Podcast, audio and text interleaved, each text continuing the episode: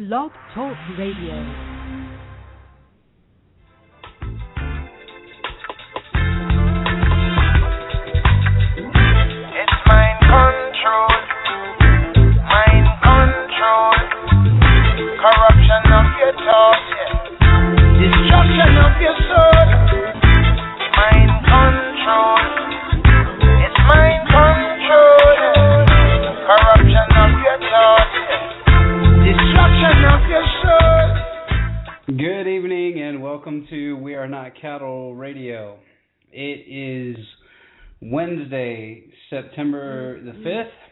2012. I'm your host, Jake Counts, coming to you live from Atlanta, Georgia. And um, needless to say, it's been an interesting last couple of days in the world. Um, it's been kind of frustrating last couple of days for me personally, but um, won't even get into that. I've been kind of fighting a cold and all that good stuff. You know, summer colds are always the best, but you know, I did want to get into what's really frustrating me, and um, the best way that I can surmise it. I just want to gather my thoughts for a little bit. I want to play this clip from the network, and I got one other clip from the network that I heard today that I was like, gosh, that's going to be perfect for the show. So check out. Here's the first clip from the network, and then I want to elaborate on what's really got me upset and what should have everybody else upset. So take a listen. This is from the network. I don't have to tell you things are bad. Everybody knows things are bad. It's a depression. Everybody's out of work or scared of losing their job. The dollar buys a nickel's worth. Banks are going bust. Shopkeepers keep a gun under the counter. Punks are running wild in the street, and there's nobody anywhere who seems to know what to do, and there's no end to it. We know the air is unfit to breathe, and our food is unfit to eat. We sit watching our TVs while some local newscaster tells us that today we had 15 homicides and 63 violent crimes, as if that's the way it's supposed to be. We know things are bad, worse than bad. They're crazy. It's like everything everywhere is going crazy, so we don't go out anymore. We sit in the house, and slowly the world we're living in is getting smaller, and all we say is, please, at least leave us alone in our living rooms. Let me have my toaster and my TV and my steel-belted radials, and I won't say anything. Just leave us alone. Well, I'm not going to leave you alone. I want you to get mad. I don't want you to protest. I don't want you to riot. I don't want you to write to your congressman because I wouldn't know what to tell you to write. I don't know what to do about the depression and the inflation and the Russians and the crime in the street. All I know is that first, you've got to get mad. You've got to say, I'm a human being. God, my life has value. So, I want you to get up now. I want all of you to get up out of your chairs. I want you to get up right now and go to the window, open it, and stick your head out and yell, I'm as mad as hell, and I'm not going to take this anymore. Well, I'll be the first one to say it. I'm as mad as hell, and I'm not going to take it anymore. This is absolutely ridiculous what's happened over the last week and a half. It has just been, in my life, it has been absolutely unbelievable to see the American public, as their country gets gutted, get hyped up about football. Now, don't get me wrong, guys. I like football as much as the next person. If my dollar wasn't getting devalued, my currency wasn't being, you know, whispered about as being removed as a world reserve currency, which would induce hyperinflation, which would make you not be able to go buy football games, not be able to play the salaries of the football players, put us into a global depression, I would probably be okay with watching football. And it was funny. A friend of mine said today he, he he sent me a text message and he said that you know your radio shows shows on you know during the football game tonight. And I said, well, that's kind of fitting because I know that a lot of you will probably sit there and you'll watch your football and think that somebody else is going to take care of these problems. That oh, we'll just elect a new president and that'll take care of the problem. We'll elect Mitt Romney. Mitt Romney will get in there and take care of the problem. No, guys. This is we the people. This isn't them, the politicians. Since when did we become a whole group of just slovenly, cowardly, disconnected buffoons? And that's what I feel like. I feel like that our whole society is getting into this trance state where it, it it really is mind control. And if you can't tell me it's not mind control, then I want to hear it. Is it is it that you're disinterested? And I hate when people say that, oh, I'm not really interested in politics because it doesn't really matter what I think. You know, if everybody has that collective attitude, you get what we got. And what we got is, well, we have a, a government that spies on us without warrants, which is unconstitutional. We have a government that tracks us wherever we go via the cell phone in your pocket and the IP address on your computer. You have, um, let's see, we have corruption on Wall Street. Shocker. We have corruption between Wall Street and the federal government, special interests, all that good stuff. Hey, vote for this, and and and we can do business. Or I can't vote no on that resolution because I've got I've got um I got stock in this company and it'll get affected. That's what we're facing. And as a public, we don't even care to be informed anymore. And it's crazy that I went to I went to Jacksonville, Florida this weekend with my wife, and we went down there and we we had some fun and we went and played cards and sat at a I sat at a poker table um for a couple of hours and just started you know throwing feelers out to see who was awake and and who wasn't, who paid attention and, and who who isn't. And one gentleman and I at the table started striking up a conversation about the Jon Corzine stuff and about how he's not getting in trouble, not going to jail, and all these things. And um, and I started getting into to my derivatives, you know, commentary about what derivatives are and how they could crash the global economy and how there's you know over 70 times the global GDP of derivatives out in the marketplace right now. And this one guy looked at me and he goes, "Man, you guys are boring the heck out of me." And and that's the general consensus I get from the population is that if if I'm informed and I know that GMOs are bad and I know that the government and Homeland Security buying 1.5 billion rounds of ammo is a good deal. I don't know what they're going to use it for. Like an explanation for it, but it doesn't make the public feel any better when you go through on your next orders and start blacking out how many rounds you're buying. It doesn't make me feel any better. But yet, I'm the conspiracy theorist. I'm the one that's getting all upset over nothing. And you guys have heard the radio show before. I'm usually calm and reserved, and I and I think that if I articulate well enough, that that the people will understand, and the people will start to start to make sense of what's going on. And then when I bring up to to my friends, to, to people, hey, have you heard about you know the New World Order? Basically, um, global collectivism, global corporatism, for the for lack of a better term and they look at me like I'm crazy. So, for all of you that think that us conspiracy theorists out there are are talking about a new world order like it's some fabricated figment of our imagine collective imagination that we're just making all this garbage up because I don't know what the logic is behind it. Is it is it because you think we want to impress you? Look, I don't want to impress you. I want to save you. I want you to look at what's going on around you. I want you to look beyond six inches in front of your face. I want you to look beyond the Us Weekly magazine. I want you to look beyond the InStyle magazine. I want you to look past Giuliana and Bill and the Kardashians and, and Snooki having her baby. I want you to look past all that crap. That's all there to distract you. It is all there to distract you. Football's there to distract you. Granted, it's a great distraction, but understand when you go into the distraction, just say, okay, you know, I'm going to unplug. I'm going to plug into what we like to call the matrix. I'm going to plug into the matrix for a couple hours. I'm going to watch a football game, but then I'm going to snap back into reality and say, hey, my country's in trouble. I got to do something. And I don't care what you do, but do something. Start a radio show. Start telling people, strike up conversation about, hey, isn't it kind of crazy that gas prices always go up around, you know, um, anytime where there's a big holiday weekend like Labor Day or July 4th or anything like that? Isn't that kind of crazy? And they'll just say, oh, well, that's what they do. It, it, it's it baffles me.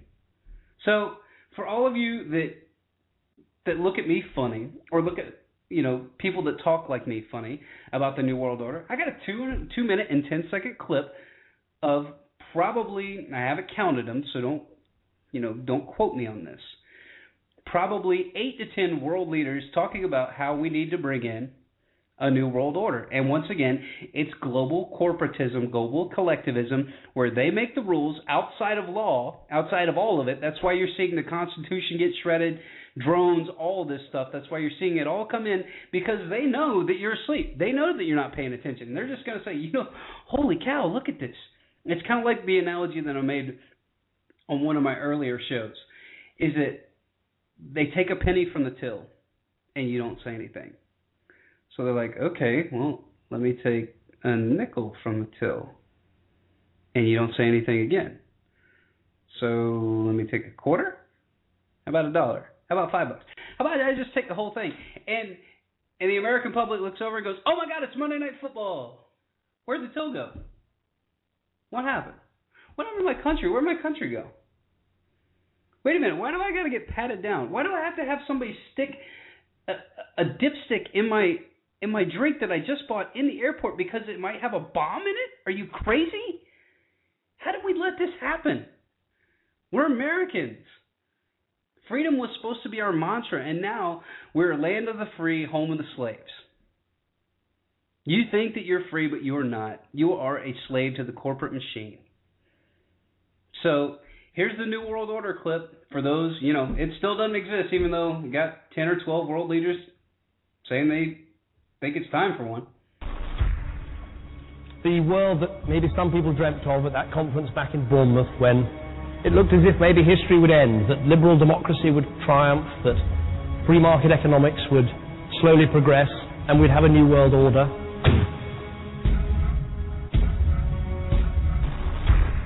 And together they helped to create, were the principal leaders in creating, a new world order and a winning strategy in the Cold War.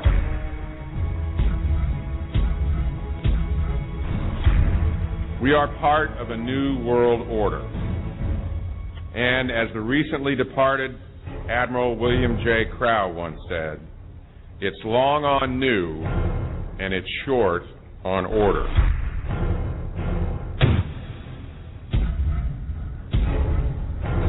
Walter Isaacson wrote a wonderful book about some of the wise men who helped shape the New World Order following the Second World War.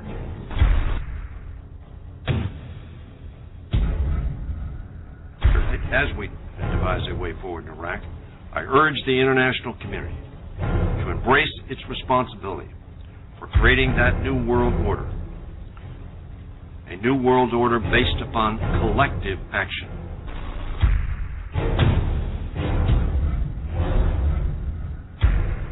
The transatlantic partnership was never just the foundation of our security. It was the foundation of our way of life.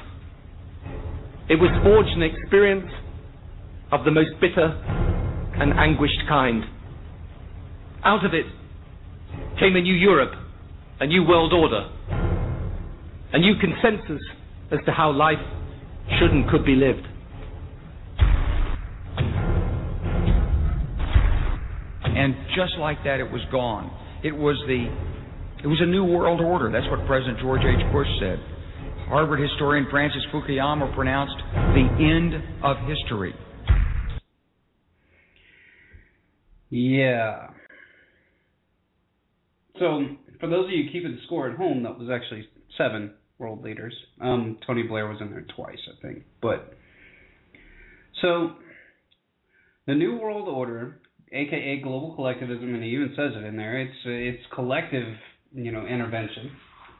So sovereignty goes out the window, much like you see now with the uh, with the UN and uh, our president saying that, and uh, and the Joint Chiefs of Staff saying that, you know, that um, the American public and Congress doesn't have the authority to send our troops off to war. That's um, if the UN creates a resolution or if they have a, a, a form of coalition and the coalition decides that they're going to put our troops in harm's way, then then that's fine.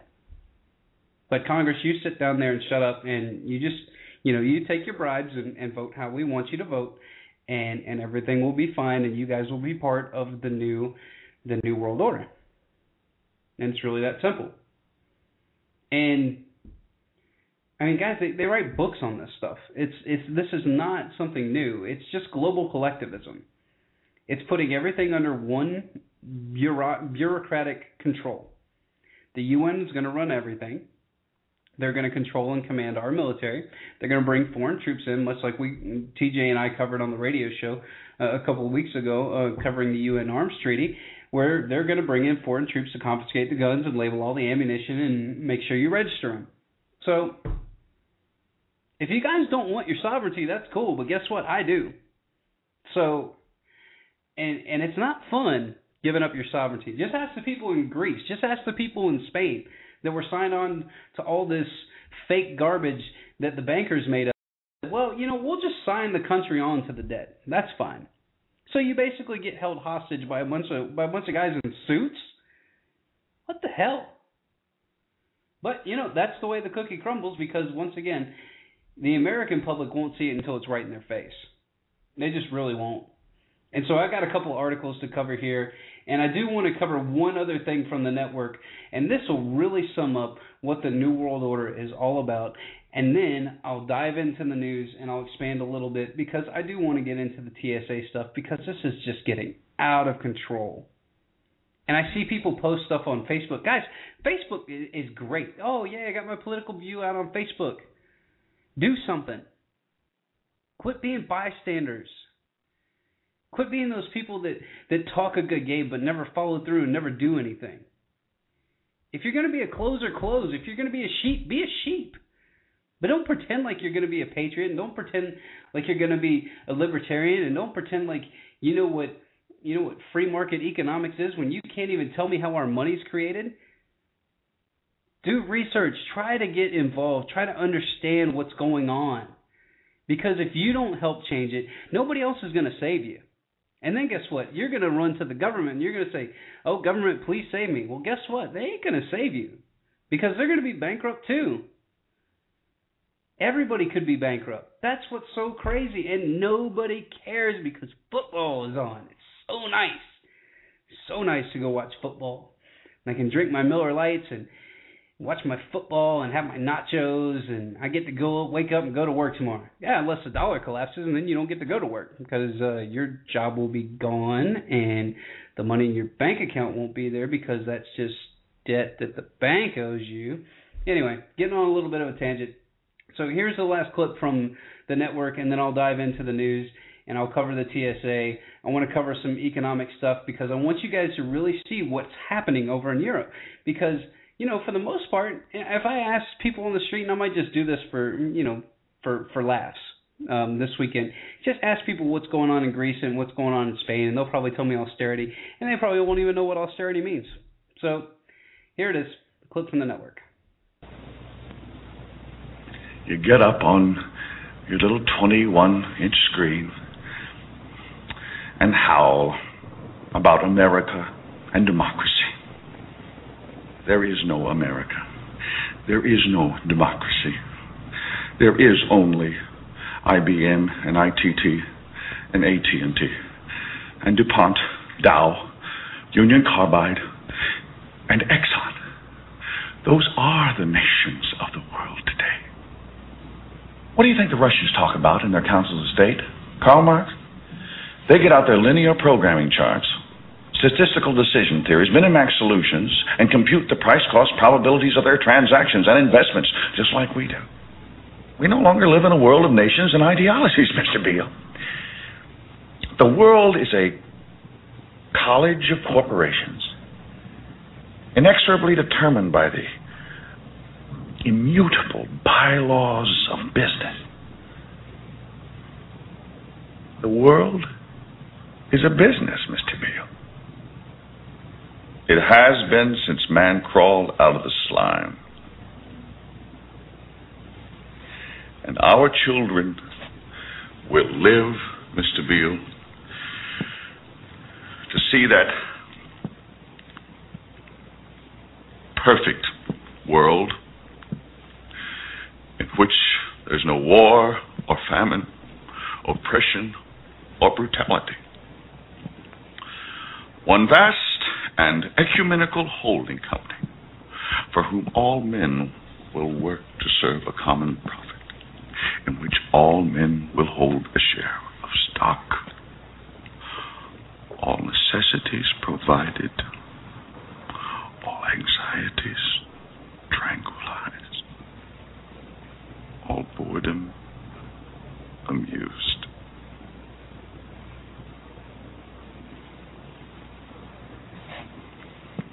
And I have chosen you, Mr. Beale, to preach this evangel. Why me? Because you're on television, dummy. 60 million people watch you every night of the week, Monday through Friday. I have seen the face of God. You just might be right, Mr. Beale. So there you go. And you think that that little magic box that sits there with their people in their press suits and the girls with their pouty lips and their nice makeup reading a teleprompter really tells you what you need to know. You really think that. And a lot of Americans really do think that. They think that if I watch Fox News, that that's going to tell me what I need to know. They think if I watch CNN, that's going to tell me what I need to know. If I read Associated Press, that's going to tell me what I need to know. If I read Reuters or whatever those other mass publications out there are, that's going to tell me what I need to know. It's going to tell you a portion of what you need to know. The rest is up to you. The rest is up to you to go out there and discover it for yourself. What is humanity? What's our goal? What's our destiny? What is what is humanity's destiny? You know, I struggle with this from time to time because I get frustrated. Because I want to go out and I want to tell people exactly what I told everybody in the in the first 2 minutes of the show where you just you get angry. Because once you see I mean, once you see what is out there and what's being laid out and, and the way that it's all coming to fruition and the way that that it's methodically tracking down this this little path and and you and you see the rats leaving some of the ships and, and you look around and you go wait a minute wait a minute something's not adding up here. Something's really not adding up. Why why are they saying that? Well why does why does Obamacare look like Romney care why why do they have why do they have very similar views up until a couple of years ago why why is it now that Mitt Romney's this completely different person than he was you know six seven years ago now, I don't think that you know. Don't get me wrong. I, I believe that people can change, and I believe that your your I, I you know your ideas can change, and and your philosophies can change. But why would you want a salesman? But I think I, I think I really do have the answer, and it, and it this is going to springboard me into into the the financial side of things. Then I want to close with some some really creepy stuff when I close with the TSA and and, and, and close with the with the with the James Tyson stuff. And for those of you that don't know, James Tyson was was arrested on his way to protest the DNC because he was quote unquote driving without a license, but he was in the passenger seat from from what the report reads, and he was on a terror watch list for no reason. It's kind of like you're on a no fly list for no reason. Hey, you can't fly. Well, why not? I don't know. They just got you on this list. It's like Obama's kill list. Oh, you're on the, yeah, right here, number 25. You're on the list. Well, who who makes the decision to put me on the list? I don't know. How do I get off the list? I don't know. This is what we've become, and and people accept that. That's what baffles me. You accept that? You accept the fact that that our president has a kill list? No judge, jury, nothing? You accept the fact that, that this guy could be put on a terror watch list for no reason? And he and he asked about it, and they're like, "We got nothing, man. I don't know how you got on there, but we just know you're a terrorist because this list said so." I mean, this is like Stasi stuff, guys. This is creepy stuff. So, let me get into. I kind of digressed there a little bit, but let me get into the to the ethanol stuff will springboard me into the economy. I'll backtrack into Ireland, Spain, what's going on in Spain, and then and then read you a couple excerpts from from the article that are that are probably gonna. It, it gave me chills, but you know, most of the population is in such a trance they won't even they won't even, they probably already turned the show off by now. But anyway, here's the here's Max Keiser breaking down the ethanol mandate that was um, that was in a, a big kind of controversy that I brought up a couple weeks ago because um, some of the farmers, like the meat produce or not meat producing, the the corn farmers that were that were giving their their corn to livestock and animals and stuff like that had to meet their their subsidy requirements of like 30%, which most of them I guess was like 30% of ethanol production or corn production has to go to ethanol. And so they wanted to see if they could suspend that so that they could actually feed livestock and because there's such a severe drought and and actually keep the you know keep the the cows and chickens and and hogs from dying so we could actually have you know food costs be relatively low. So here here's Max Keiser and Max Keiser is a an economist. Um, he helped invent the um, the Hollywood trading system and he runs his own report on RT which is Russia Today. So here's his breakdown really quickly and, and I think it's hilarious because there's another breakdown of the Irish economy which is what we see here and it, it really does parallel what you see in America. So here, here's the clip. And across the nation are calling on the federal government to lift a mandate on the production of corn based ethanol that they say is squeezing drought devastated corn supplies and pushing up the cost of livestock feed. Some farmers fear the government's decision to promote alternative fuels by mandating the production of 13.2 billion gallons of corn based ethanol this year is pushing the price even higher and could make feed scarce. Danville pork farmer David Harden says, quote, a waiver would at least let the market determine who is going to buy the corn and at what price. Look, America never graduated from the circus sideshow when it comes to politics. The geeks and the, the freaks uh, that are like a Mitt Romney who will promise anything, the city slicker comes into the hayseed town and offers all kinds of things to the people you know, and they, and they never figured this out. They, they, these these Midwestern people always vote for this idiot from the city every time. It's a it's a guaranteed winner. You can't go lose. You know, you, you can't lose by by betting against the naivete of these Midwesterns. It works every time. Well, here are the, the, they're not naive because these guys are saying let the market decide what the price should be the government is introducing a mandate and saying this is what it is. So on the other side, when the government intervenes, Max, and provides, uh, f- they're favoring somebody. So let's look at who they're favoring with this, because there are some in the Midwest who are very happy with this. Tipton corn farmer Alan Baird, he called the mandate one of the most significant things that has ever happened in his career because it helped his industry to overcome low corn prices, which were below $2 a bushel in parts of 2005. Corn now sells for about $8 a bushel. Baird sells thousands of bushels of corn, he says, about 30% of his production, to ethanol plants for fuel production. But, you know, the article points out, Max, the food prices are rising because of this all, the corn is being diverted according to a mandate to provide renewable energy. Um, in the meantime, it's creating winners and losers. The the guys who are raising beef cattle are losing because they have to pay a lot more. They're having to compete with the corn ethanol guys who are receiving huge subsidies to make the ethanol. So they're creating winners and losers. In the meantime, the globe loses with the high food prices. Well, the globe has been losing for decades because the American corn industry has received government subsidies for decades. Mm. Uh, as a result, uh, corn and corn syrup is 60% of all processed food, and you have 30% of Americans obese. As a result, healthcare skyrockets due to the subsidization of the corn industry. It's been going on for decades, and just because the ethanol is just a new variation on, because they can't compete. Again, if, you know, if you're Murdoch or a farmer or you're putting out content, you know, try to compete once in America instead of always relying on monopolies, the military, and mayhem. All right, Stacy Herbert, thanks so much for being on the Keiser Report. Thank you, Max. Doug H. All right, so that was a quick breakdown of, you know, it was actually pretty spot on with American politics. It's like, um, you know, the people haven't woken up from their coma. They like, they like the pageantry of the election. They like they like the banter. They like the you didn't build that. Yes, we built that. I mean, completely taken out of context, but they're going to run with it because the sheeple just don't even care. Nor will they go research the fact that he didn't really even say that. He said a variation of that, and then said what I'm. The point is, and it was basically like like TJ broke down on the radio show.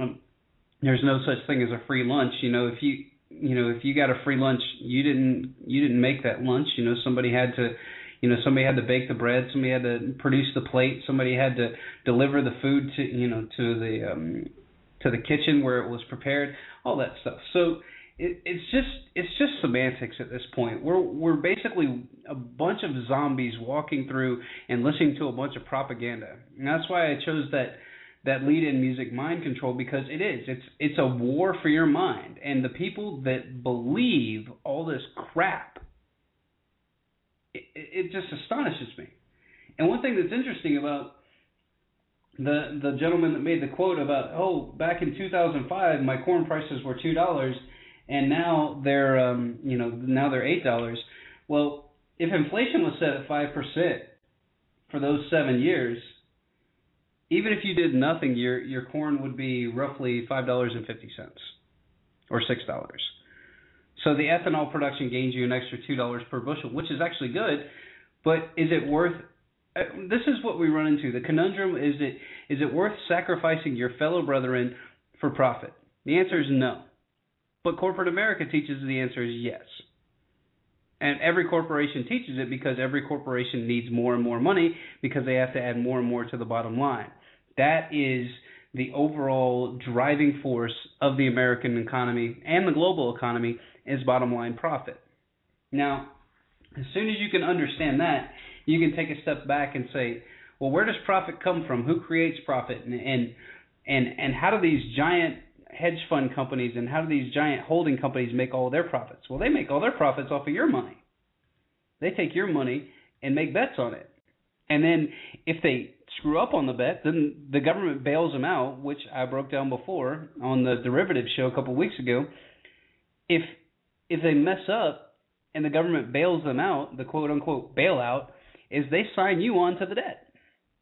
The Fed prints the money, gives the loan to the corporation so the corporation doesn't crumble, or to the bank, and then says, Well, what do you guys pose as collateral? We pose the American people as collateral. Thanks for playing, everybody.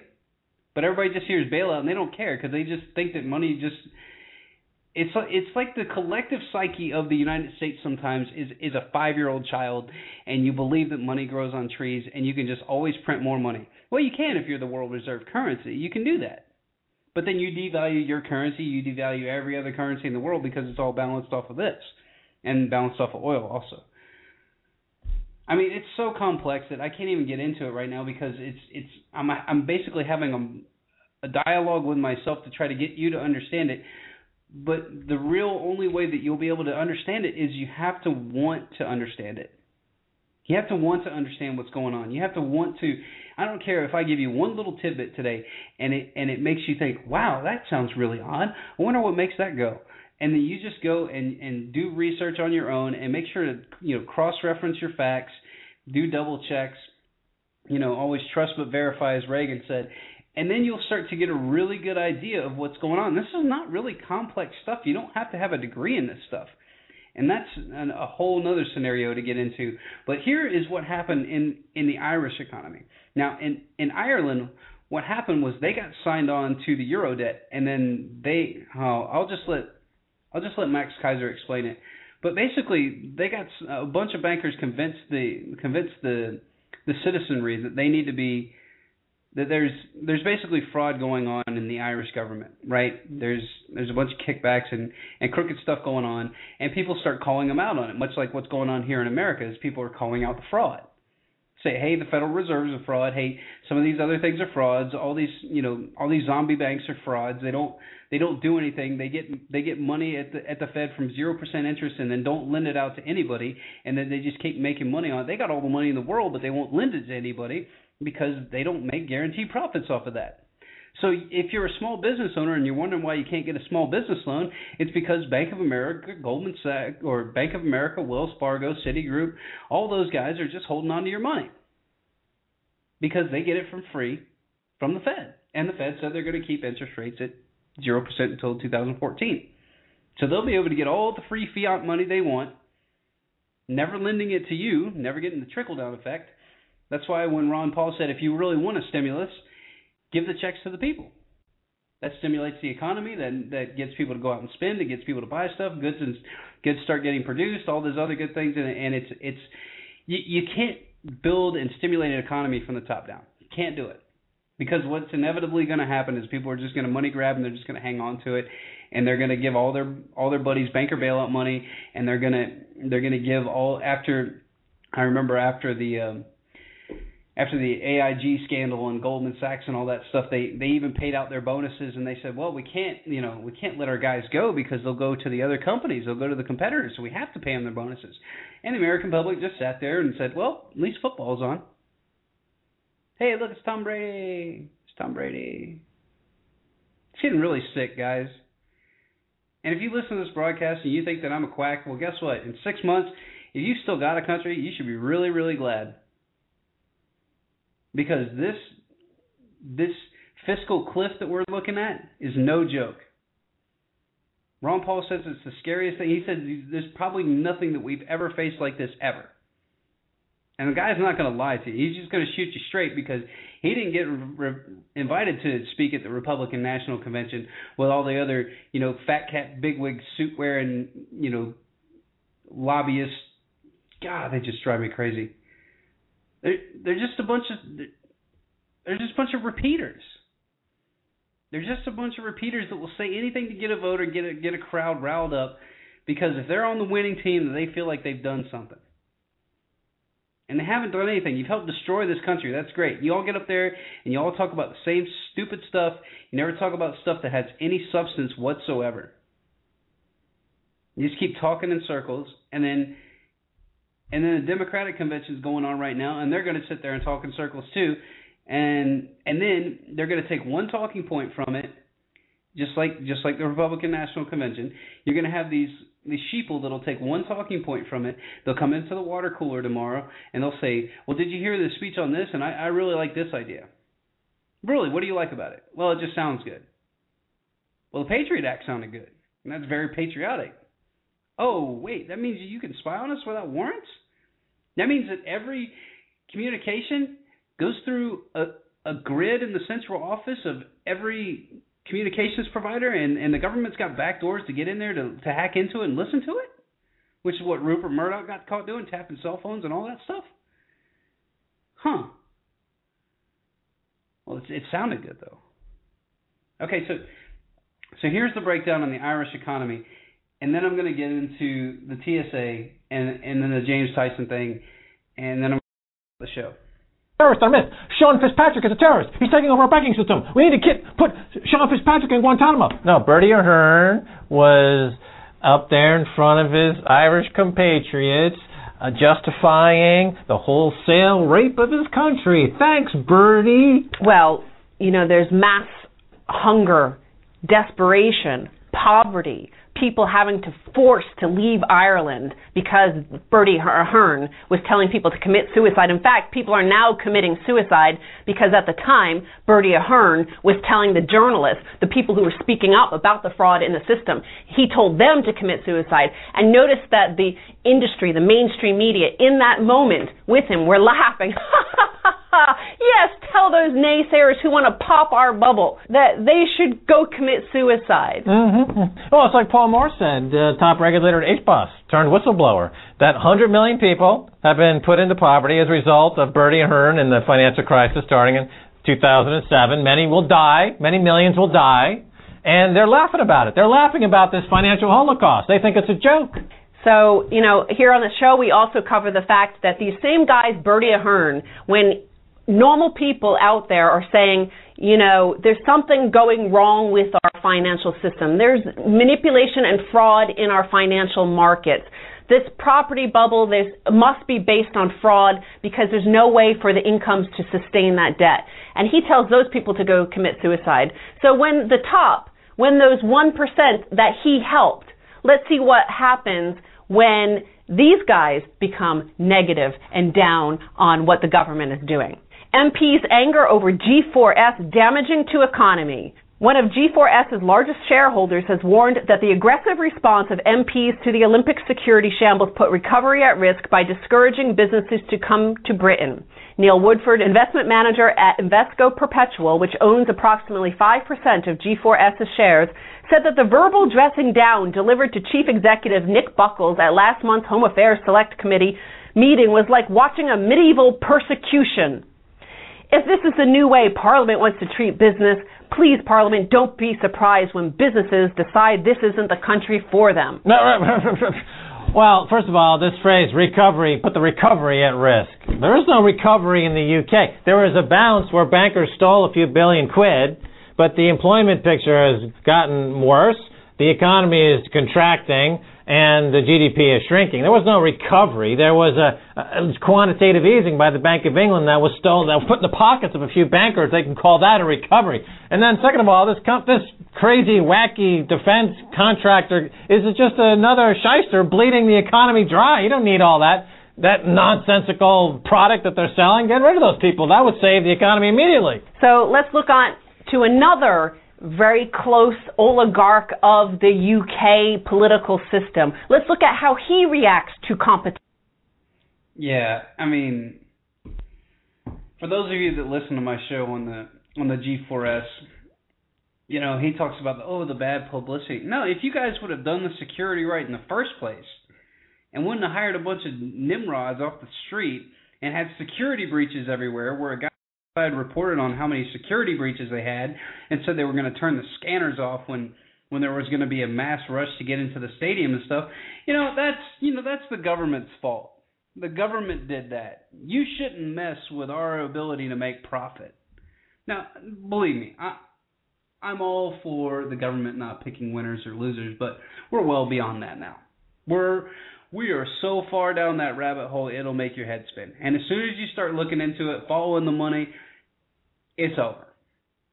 Just just go ahead and just think about it like this. We are a corporatist America. We're not the United States of America. We might as well just be the corporation of America. Might as well. Because there is nothing that you can do in Congress against the big business, against the big money machines, just like I mean, it's just like Eisenhower warned us about. I mean, if you don't control the military industrial complex, if you guys don't have an informed public, this game is over.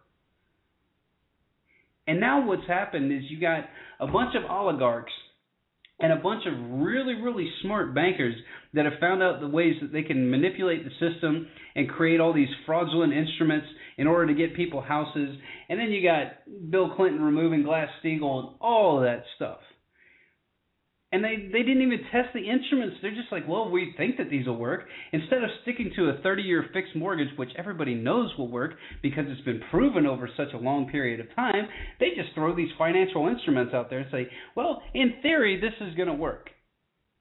And what they don't account for is that a bunch of shysters are going to go in there looking at bottom line profit and try to ha- figure out how they're going to increase increase their um increase their check increase their commission check by sending out all these loans that these people know they don't qualify for. But then they'll say, well, if we if we get a bunch of people to sign on to these loans we know they're not going to qualify for, what can we do?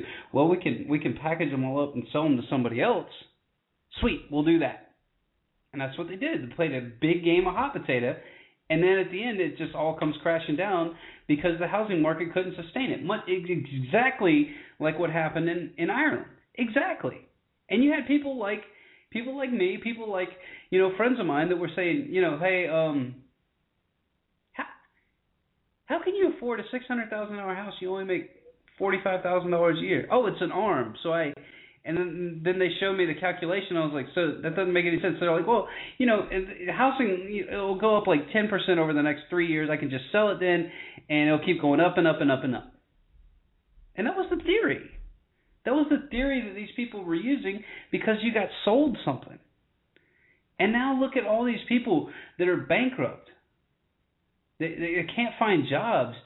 And, and everybody's looking around going, where are the jobs? And then you have somebody that steps in and says, well, the government can create jobs. Well, no, they can't. The government can create government jobs. It can't create private sector jobs.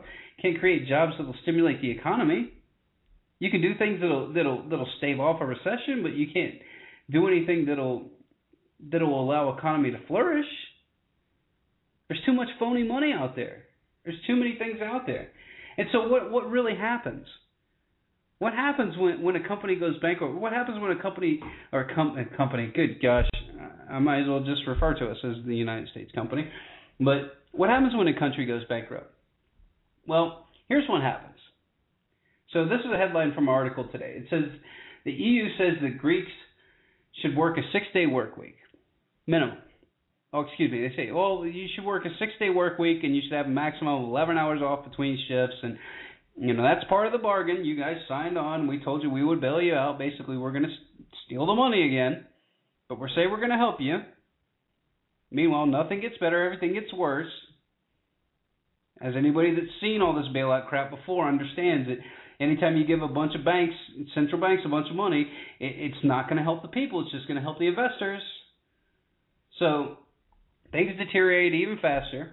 And then you have this gentleman at the very end of the article is really good article actually. It just basically breaks down what's going on over there. And it says on Wednesday, Manfred Neumann, a professor of economics from the Institute of Economic Policy at the University of Bonn, told CNBC that Greece needs to leave the euro and reintroduce its own currency to get it back on its feet. Ha ha! We have a winner. Why will that work, Jake? Well, you won't be signed on to other countries' debt, which is what the euro does. It signs everybody onto this massive debt through the through European banks. And so, if you get rid of the euro, basically make yourself a clandestine economy again, then you have the ability to rebuild. Yes, your money's not going to be worth as much as it was, but you're not going to have people eating out of garbage cans like they are in Spain. And that's another headline that came out today. Spain Spanish raid food markets for food. This is really going on, people. People in America, wake up. This stuff is going on, and it's coming here. And you can sit there and go, ah ha ha ha, and you wait till you wait till I read the last two paragraphs of this article, and then you go, oh, wait a minute. Okay, so so these Spaniards that had lavish cars, lavish lives, you know, eating out, all that good stuff, nice houses, nice cars. It says Spaniards are eating out of garbage bins, and most of them senior citizens have become a common sight in Spain and in other European countries. While they have been well, they have been emerged to look for ways to help themselves. And it goes on to say, and this is directed to you, American population. This morning we learned that 46.7 million Americans, a new record by the way, are receiving government nutrition food assistance benefits. Yeah, food stamps. Why? Why do you not see all the people on food stamps? Oh, because they're on EBT cards, because they're on little credit cards, because you can't see the people lined up in soup kitchens, and that's part of the fraud.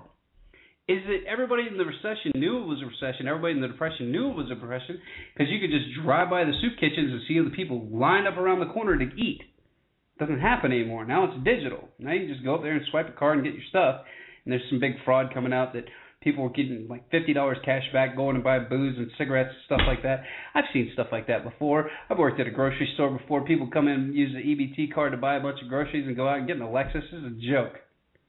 You need to know how to work the system. I'm not going to hate them for working the system, but hey, man, that's my tax dollars. Those are your tax dollars. This, those are people that work. I mean, uh, thus make a living, pay taxes, pay, you know, and not consumption taxes like pay FICA and all that other garbage. That's our money that's going to them so they can buy cigarettes and booze? Come on. So, anyway, back to the article. And it says that um, so far the troubles that we're seeing in Spain and other European countries are not just limited to the other side of the world or ocean. They're happening right here at home. Yes, they are. And much like what I said just a second ago, you just can't see it because it's on the EBT card. In Spain, there have been, in a few short years, people, or excuse me, let me restart. In Spain, just a few short years ago, people were living the high life expensive homes, expensive cars, luxury vacations, and dining. Sound familiar? Ever expanding credit limits and not a worry in the world. That's just a few years ago, just to show you how fast this stuff can deteriorate. The same people who would have laughed in your face five years ago when you told them the economy was going to collapse and their country would face massive debt and default that would leave them in a major population, the majority of their population, excuse me, in poverty, those same people are rummaging through garbage cans in hopes that they will find some bread, rice, vegetables, or something to put on their dinner tables. So that's it. That's the big secret. But you you don't hear about the big secret here. Because if you tell the population there's something wrong, then the population will revolt. The population will get scared. They'll get nervous. What do you What do you mean we won't be able to eat? What, what do you What do you mean I won't get my Social Security check? You'll get it, but bread will be ten dollars a, a loaf, and, and and coffee will be twenty, and just major inflation. So, I mean, not to scare you guys, but I'm just so sick of it. I'm so sick of of, of watching 90% of the people walk around like everything's a okay, and we are just peaches right now. And we're staring down the barrel, literally staring down the barrel of a tank. Tank's engine's running. The, the barrel swivels over, puts us, points us right in our face, and we just sit there and look at it. It, it is absolutely amazing what's going on in this country. And you try to tell people about it, and they just, oh, well, what can I do? What can you do? Really? I thought you were an American. You could speak out. Oh, no, it can't protest because that's low level terrorism. And that's one of the articles I did want to get into before I wrap the show up. So, and you can find this all over the web. It's probably going to go viral, and it should go viral because this is just crazy land. We have now officially gone into Kookyville. Man listed as terrorist over traffic violation. Now, this is James Tyson, who was listed as a terrorist over a traffic violation to prevent him from protesting at the DNC. The traffic violation was he was driving with a suspended license when he was in the passenger seat. That's what the report claims. I haven't read it yet, so.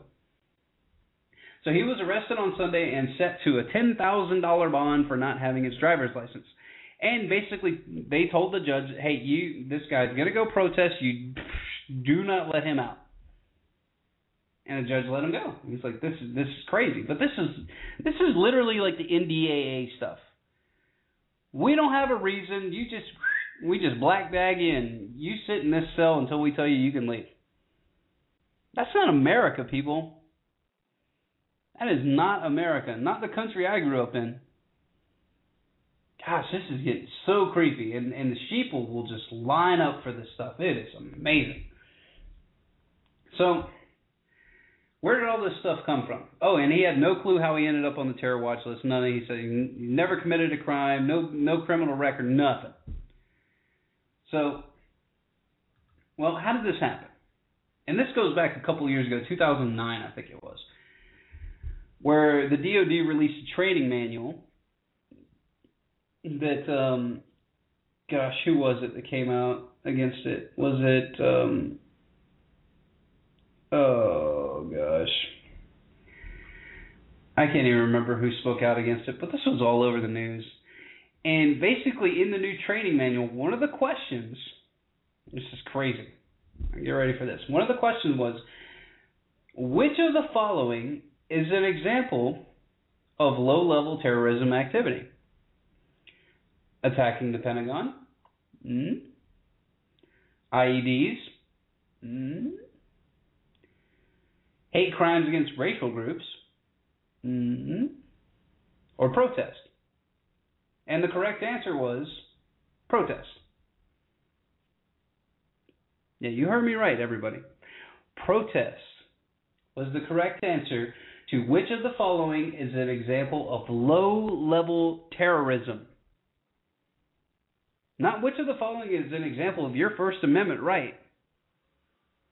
Doesn't say anything about a, a violent protest. Doesn't say anything about. It just says protest. Boom. Oh well, if you protest, that's terrorism. It's getting kind of crazy out there, everybody. Just letting you know. So, how crazy has it gotten?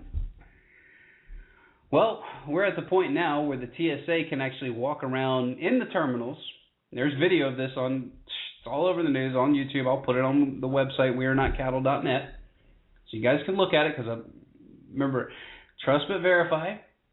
Anything that I bring up on here is documented.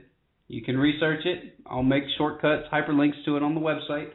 Make it easy for you because I wanted this to be a forum to wake people up, to get people involved, to get people going, just get people to ask questions. Holy cow. Wouldn't it be great to just ask a question? Why? Why are you doing this? So Anyway, the TSA is going around doing random drink tests now. And if you think I'm joking, once again, go find the video. They'll come up to you and you'll have a Starbucks cup in your hand, something you bought in the terminal after you pass the security checkpoint. They're going to come up to you and they're going to put like a little droplet on on this little um it's like it's like a little pH stick or something like that. And they're just going to dip it in your drink. And they're going to look at it. And they're going to go, "Oh, it's not a bomb. Okay, you're good. Good little slave. Good job." And and there's video they're doing it to everybody, and nobody says anything. I would probably pour my drink on the floor and go, "What in the hell are you guys doing? Really? You want to test my drink? I just bought it over there. Go test all of them. I'm going to stand here and watch you test them all. I'll miss my flight." I mean, just absolute lunacy. So where does it start? The TSA starts. Oh, they're in the airports. You're going to walk through the metal detector. Everybody goes through the metal detector. Then, the other underwear bomber admittedly got onto the plane by the government. We don't know which faction of the government. Sharp dressed man gets the guy on the plane. And now we have to put our hands inside your waistband. And I've already told my story about that, putting extremely uncomfortable. You feel like you're going into jail. Really creepy. So they got to put your hands in your waistband. Now you got to take your shoes off because of shoe bomber. You got to take that off. Now we got to test your drinks.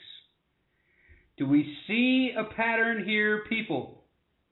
Eventually, you are either going to be naked walking through this stuff, or they're going to have some kind of new edge body scanner to come out that's going to penetrate all the way through your bones. And the ones they have now, admittedly, are already giving people cancer. Admittedly. Well, not really admittedly. They said, well, no, the um, you know, they they came out and said that the that these things are are, are safe, and I can't remember which um, which research institute they they quoted, but then the institute later came out and said, "We never told you that. Who said these things were safe?" Like, well, it's you know low level radiation. You get low level radiation everywhere. You get it from the sun. You get it outside. You get it from granite countertops. I mean, come on. So what does this all mean? It means that if you don't wake up, you're going to be in literally in a prison system. It is going to be, as Alex Jones so poignantly named his website, it's going to be a prison planet. Going to have RFID chips. What they already tried that on the book bags, and these kids in Texas go look that up. It'll blow your mind. They had RFID chips on their bags saying, well, you need these RFID chips when you come into school, and we're not going to turn them off when you go home so we can track you. Because you don't have cell phones yet because you're too young, so we got to know where you are. I mean, people, this is America. This is not Soviet Russia. This is not Nazi Germany.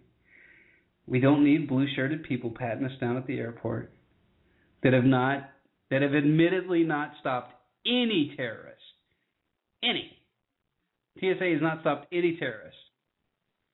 We don't need that. We don't need them running checkpoints. We don't need them at high school proms. We don't need them on the buses. I had a clip Had a clip right here with the TSA we're going to get on the buses in Austin, and people were talking about, well, it's probably a good thing. It will make me feel safer. No, no, no, no, no. No.